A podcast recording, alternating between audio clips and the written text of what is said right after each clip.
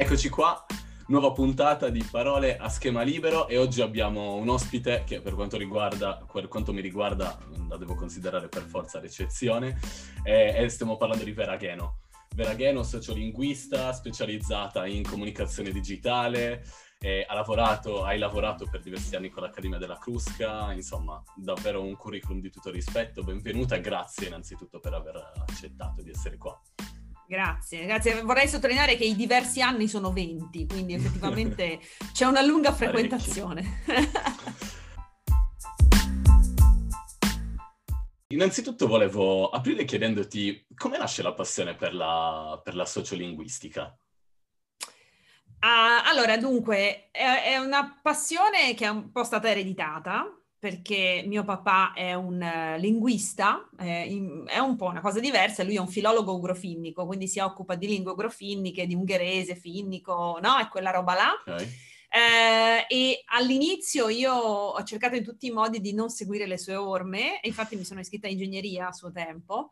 Poi, dopo un anno e mezzo in cui ho dato un esame, programmazione, ho capito che la mela, la famosa mela, non cade lontano dal proverbiale albero e quindi un po' con le pive nel sacco, eh, sono tornata a Canossa, eh, usiamo tutta una serie esatto, di modi di dire, esatto. e, e, ecco la coda fra le gambe e, e, ho ammesso che forse ero più portata per eh, le materie umanistiche, però tra le materie umanistiche, le linguistiche sono quelle un po' più vicine mm. alla scienza, no? Cioè consideriamo sempre che Noam Chomsky, che è anche uno dei più grandi linguisti viventi, è anche il padre della, um, dei linguaggi formali, no? Cioè dei certo. linguaggi di programmazione.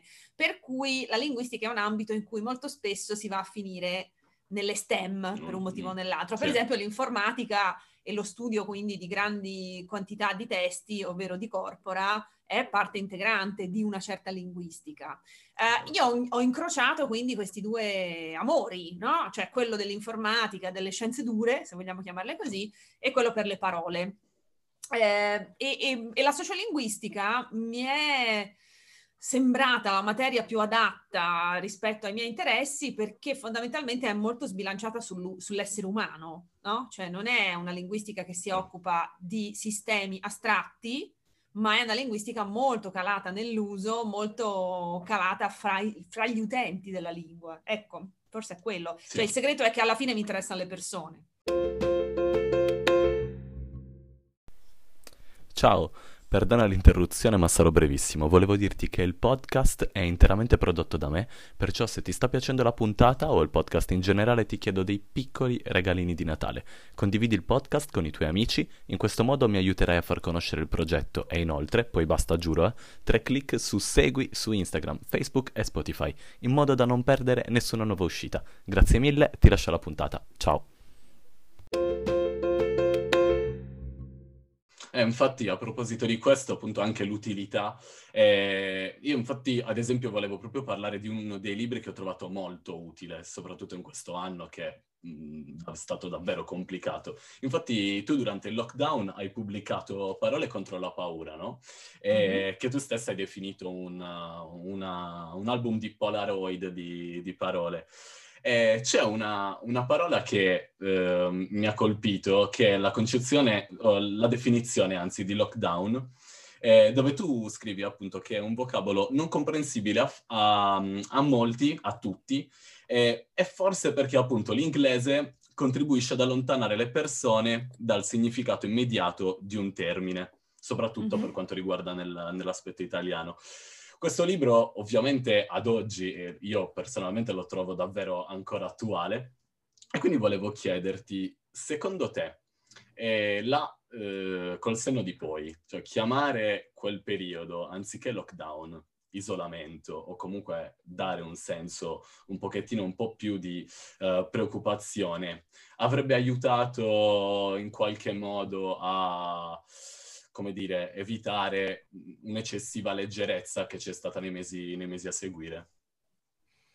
Non lo so, cioè non saprei rispondere perché io penso sempre che le parole alla fine trovino le loro strade e che chiunque, linguisti, politici, opinion maker, influencer, eccetera, eccetera, non hanno così tanta voce in capitolo, cioè si può un po' curvare eh, a volte l'opinione pubblica rispetto a una parola, rispetto a un uso in una certa direzione, e questo è senz'altro fattibile, però poi il, il, popolo, le persone, i gloriosi parlanti di una lingua, alla fine se ne fregano, cioè certo. usano, usano, tutte le parole che ritengono uh, più icastiche, più precise, più giuste per definire qualcosa.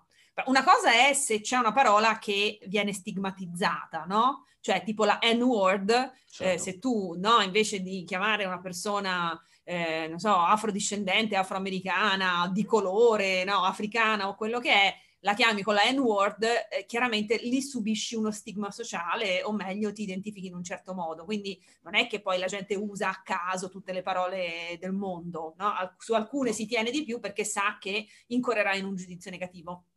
Ma una cosa come lockdown, secondo me, ha attecchito subito e in maniera esplosiva perché era la parola giusta per definire una cosa mai vissuta prima e tutte le altre erano, cioè isolamento, confinamento, clausura, ehm, nessuna di queste era così espressiva. No, allora è vero che il lockdown non è semanticamente trasparente per tutti, no? Perché bisogna sapere cos'è lock no, e che cos'è down, certo. ehm, e quindi non è detto che tutti lo capiscono, però rende l'idea. Cioè io ho subito avuto la sensazione che fosse diventato una sorta di eh, nome proprio di quello che ci stava accadendo. Quindi così come, faccio sempre questo esempio, così come eh, gli uragani hanno un nome e quando io dico Katrina a tutti viene in mente New Orleans certo. sommersa, eh, così il lockdown è quello lì, è proprio quello lì, non è un confinamento qualsiasi, non è una serrata qualsiasi, ma è proprio quel periodo lì che abbiamo vissuto. Tanto è vero che questo, cioè noi siamo in zona rossa a Firenze, eh, lo chiamiamo secondo lockdown, anche se non è proprio un lockdown, no? Certo. Quindi tutto sì, il resto non era così. In, quest'ultimo, in questi ultimi mesi si è sentito anche parlare di lockdown soft, leggero. Ad esempio, noi, siamo, noi qua siamo in zona gialla, quindi insomma la situazione è leggermente, leggermente diversa e quindi comunque la parola lockdown risulta un po' eccessiva. E mm-hmm. Un'altra parola che mi, ha, che mi ha colpito particolarmente, che poi peraltro l'avevi anche già analizzata, è il concetto di infodemia. Mm-hmm. Sì. Eh, ce lo spiegheresti? Allora, infodemia non è una parola nuova, eh, credo che risalga agli inizi degli anni 2000, eh, ma era rimasta più o meno latente per tutto questo tempo, insomma, ha circolato ma ha circolato poco. Poi è successo che, diciamo, all'inizio di, di, di tutto il casotto, eh, quando ancora si parlava di epidemia più che di pandemia, l'Organizzazione Mondiale della Sanità nel metterci in guardia rispetto a, alla malattia eh, no, e alla circolazione del virus, ha, ci ha anche contemporaneamente messo in guardia da questa famosa infodemia. Ehm, e, e, secondo me è una mossa di un'importanza estrema, cioè l'OMS che si occupa normalmente della, delle, de, della salute del nostro fisico, no? della nostra salute fisica, che improvvisamente si preoccupa di avvisare le persone di tutto il mondo che, attenzione, noi abbiamo un, un, secondo, un secondo problema che non è minore del primo, che è la superfetazione di informazioni, cioè una quantità tale di informazioni che bisogna che impariamo a cavarci le gambe. E loro non hanno detto facciamo tutto noi, no? Cioè certo. nell'annunciare il problema dell'infodemia, il sottotesto era un pezzettino di lavoro lo dovete fare voi in quanto utenti, in quanto lettori, in quanto ascoltatori, in quanto eh, persone che bazzicano i social network, no? E quindi era anche un modo per far capire che c'è bisogno di una responsabilizzazione da parte di tutti, no? Ognuno di noi che sta online o che ascolta una notizia o che legge una notizia deve farlo con un grano salis, no? Cioè con, certo. con un certo. granello di sale, con un po' di, di intelligenza perché non, non è più un'epoca nella quale possiamo rimanere assolutamente proni, passivi davanti alle notizie Pronto. che ci vengono propinate. Certo, mm. eh, chiarissimo. Grazie, quindi comunque un'attenzione, eh, un'attenzione comunque alle, alle, parole, anche a ciò che viene, che si condivide, anche a ciò che si legge. Bisogna avere sì. anche gli strumenti necessari, no? La cassetta degli attrezzi, che ad esempio l'esempio della cassetta degli attrezzi che tu hai utilizzato in uno dei, in uno dei tuoi libri. Sì, no, peraltro eh, io credo che sia di importanza estrema che tutti capiamo che è proprio cambiato il sistema mediatico, no? Per cui una volta noi subivamo i, i, ehm, le, noi, la tv, la, sì. la, la, radio, i giornali, non avevamo tanta voce in capitolo come utenti, come lettori, come ascoltatori. Con l'arrivo di, di, internet e dei social media, quello che è successo è che è nata una nuova figura di utente attivo, anche un utente che si fa sentire, e questo l'hanno sentito un po' in tutti i comparti, per esempio del marketing, no? Certo. Una volta se compravi qualcosa che, che, era una sola, che era farlocco, pre- cioè era un problema fra te e, e il customer care, no? il servizio certo. clienti. Adesso vai online, fai la recensione, fai il gruppo Facebook contro l'aspirapolvere X, no? eccetera, eccetera. Quindi c'è questa sorta di cliente barra utente incazzoso, non so come certo, dire. Assolutamente. l'esempio e... tipico è TripAdvisor, no? Se, esatto, se esatto, ma, ma, anche, non lo so, le recensioni di appunto ristoranti certo. o di, certo. di, oggetti, di qualsiasi cosa, di libri. Cioè, io, io, basisco sempre a leggere i commenti ai miei libri su Instagram perché vabbè, finché uno mi dice bello, brutto, ok, ma quello che mi mette una stella perché il pacchetto è arrivato bagnato. Cioè, oh, ma no. ti rendi conto che stai mettendo una stella a me? No, non che io sia, no, però dico, Vabbè, alla fine... contenuto, valuta il contenuto sì, almeno, no? Cioè, quello, quello, è un problema da servizio clienti Amazon, non puoi rifartela su chi ha scritto il libro, no? No, ogni tanto ci sono delle cose bellissime, tipo, mi ricordo una, una, una recensione che era... Eh, l'ho, so, l'ho, visto in libreria, ma dalla copertina ho capito che non doveva essere un granché, una stella. Cioè, manco ah. l'hai aperto. okay. Va bene. Okay. La lezione tipo, la lezione numero uno del, di qualunque manuale, tipo non giudicare il libro dalla copertina, niente. No, non, niente, non lui ha giudicato dalla copertina. Vabbè, comunque ci sarà stata un'antipatia istintiva. Comunque, Ma... no, il punto, il punto è che nell'essere un utente che ha una voce, eh, dobbiamo anche imparare a essere utenti attivi e anche quindi di fronte all'infodemia non aspettarci che ci scodellino altri la pappa, dobbiamo arrangiarci noi. Chiaro. Chiaro. Grazie mille. Io poi volevo concludere eh, questa, questa, breve chiacchierata con una, mm, con una, considerazione, con una riflessione. L'altro giorno leggevo un, um, un libro, eh, non so se, se, lo hai letto, si chiama Viandanza, il cammino come educazione sentimentale di Luigi Nacci. No, lo conosco ma non l'ho letto. Ok, eh, volevo mm, prendere un, un, passo, un pezzo, che è proprio la definizione del viandante, che eh, appunto viene chiamato utrum, cioè una figura senza una creatura sfuggente, quindi senza un genere particolare, e lui, sempre all'interno del, del libro, si auspica quindi un, uh, che quest'utrum, questa considerazione, riesca a far breccia nel nostro sistema grammaticale.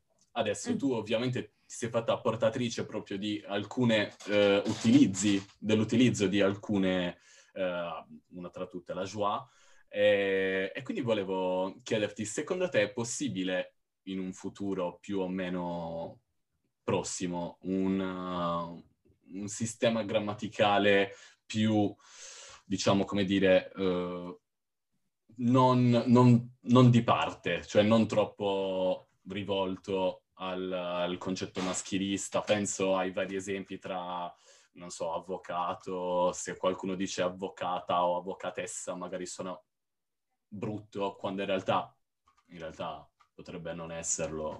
Hai qualche... No, non, non lo è, non no. lo, in realtà non lo è, vabbè, esatto. questi sono... Cioè, eh, qui tocchi due, due, questioni diverse. Allora, una è quella del, del sacrosanto uso di una lingua attenta al genere, no? E quindi la versione breve è se tu usi maestra e infermiera non c'è nessun motivo al mondo per cui tu non debba usare ministra e ingegnera. Solo che ai primi certo. siamo abituati e ai secondi no. Però non ci sono motivi linguistici che ostano all'uso di ministra e ingegnera, ma semplicemente è una questione appunto di abitudine, di tradizione e di, di, e di insolito, no? E quindi ciò certo. che è certo. insolito istintivamente eh, è, risulta fastidioso per moltissime persone, perché noi esseri umani siamo istintivamente conservatori e anche xenofobi, no? Xenofobi certo. nel senso di odiatori dello xenon, cioè di ciò che non conosciamo.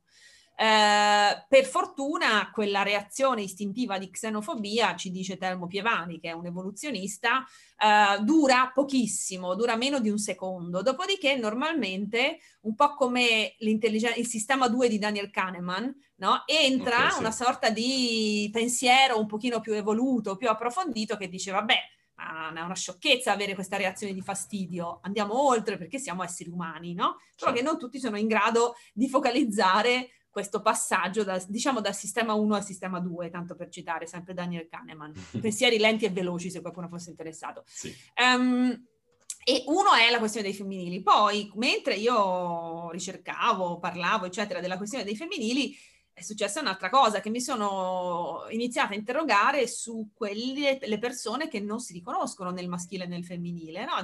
non binari, le persone non binarie o gender queer o gender fluid, no? poi ci sono varie definizioni, eh, o addirittura agender, no? che esistono certo. anche persone che... E, ehm, quando mi è stata posta la questione da persone siffatte, eh, magari a una conferenza e così, io inizialmente ho avuto una reazione di perplessità, cioè io stessa ho detto, ah, non, es- non, non, sapevo dell'esistenza di questa, di questa istanza. Um, e ho avuto quindi quella reazione istintiva di xenofobia, no? Ma chi se ne frega, ah, siete quattro gatti, no? Delle cose così. Certo. E, e, invece, ovviamente, appena ci ho riflettuto, ho detto, beh, io sono una sociolinguista, in particolare mi occupo di questioni liminali, diciamo così, cioè che stanno un po' al confine della norma, della tradizione, dell'uso. Um, perché escludere dalla mia riflessione le persone che in qualche modo non si sentono linguisticamente rappresentate dal, dal, dall'italiano, dagli strumenti che in questo momento abbiamo a disposizione? Uh, ed è per questo che io ho iniziato a parlare di schwa, però in realtà lo schwa è una soluzione fra le tante, cioè c'è chi usa l'asterisco, c'è chi usa la, la chiocciola, c'è chi usa la U, chi usa la X, chi usa la Y, chi usa l'apostrofo, chi toglie direttamente l'ultima lettera, no? Car tut. Poi in realtà certo. quando lo dici car tut stai mettendo uno schwa, perché car tut, no? Cioè fai, fai uno schwa finale, perché lo schwa è questa vocale indistinta. Che ha un um, suono. Uh, il suono del, è uh. a, differenza dell'asterisco della, eh. o della chiocciola. Ca- car bambin, siete tutti invitati a lavarvi le mani. Ecco, questo era fatto con gli show. Ora, esatto. mi, rendo conto, mi, rendo conto, che è strano eh, e infatti ne vedo assolutamente anch'io i limiti. Eh, e tu mi chiedevi all'inizio se vedo delle soluzioni a breve termine. No, delle soluzioni a breve termine no, eh, però secondo me lo schwa, come l'asterisco e tutto il resto, in questo momento in cui la discussione è diventata popolare rispetto alla questione, è un ottimo modo per segnalare che I care, eh, come direbbe Don certo, Milani, cioè mi certo. importa, me ne sto occupando, mi importa e quindi se io esordisco davanti a una platea, magari in un contesto LGBTQAY+, o femminista o in generale che fa un po' di attenzione a queste cose, magari dico buonasera a tutte. Poi non è che parlo sempre con lo schwa, certo. no, però almeno è come se avessi messo la spillina no? Una, la, la, classica spillina tipo col fiocchetto rosa per il mese del cancro al seno, una specie di awareness, di attenzione. Eh, e quindi lo schwa è un evidenziatore, così come l'asterisco e tutto. Nessuno, secondo me, di, nessuna di queste soluzioni può arrivare a sistema, quindi può essere inclusa no, nella morfologia, nella grammatica dell'italiano. Probabilmente si inventerà altro, non, non immagino cosa, però è importante che se ne parli in questo momento.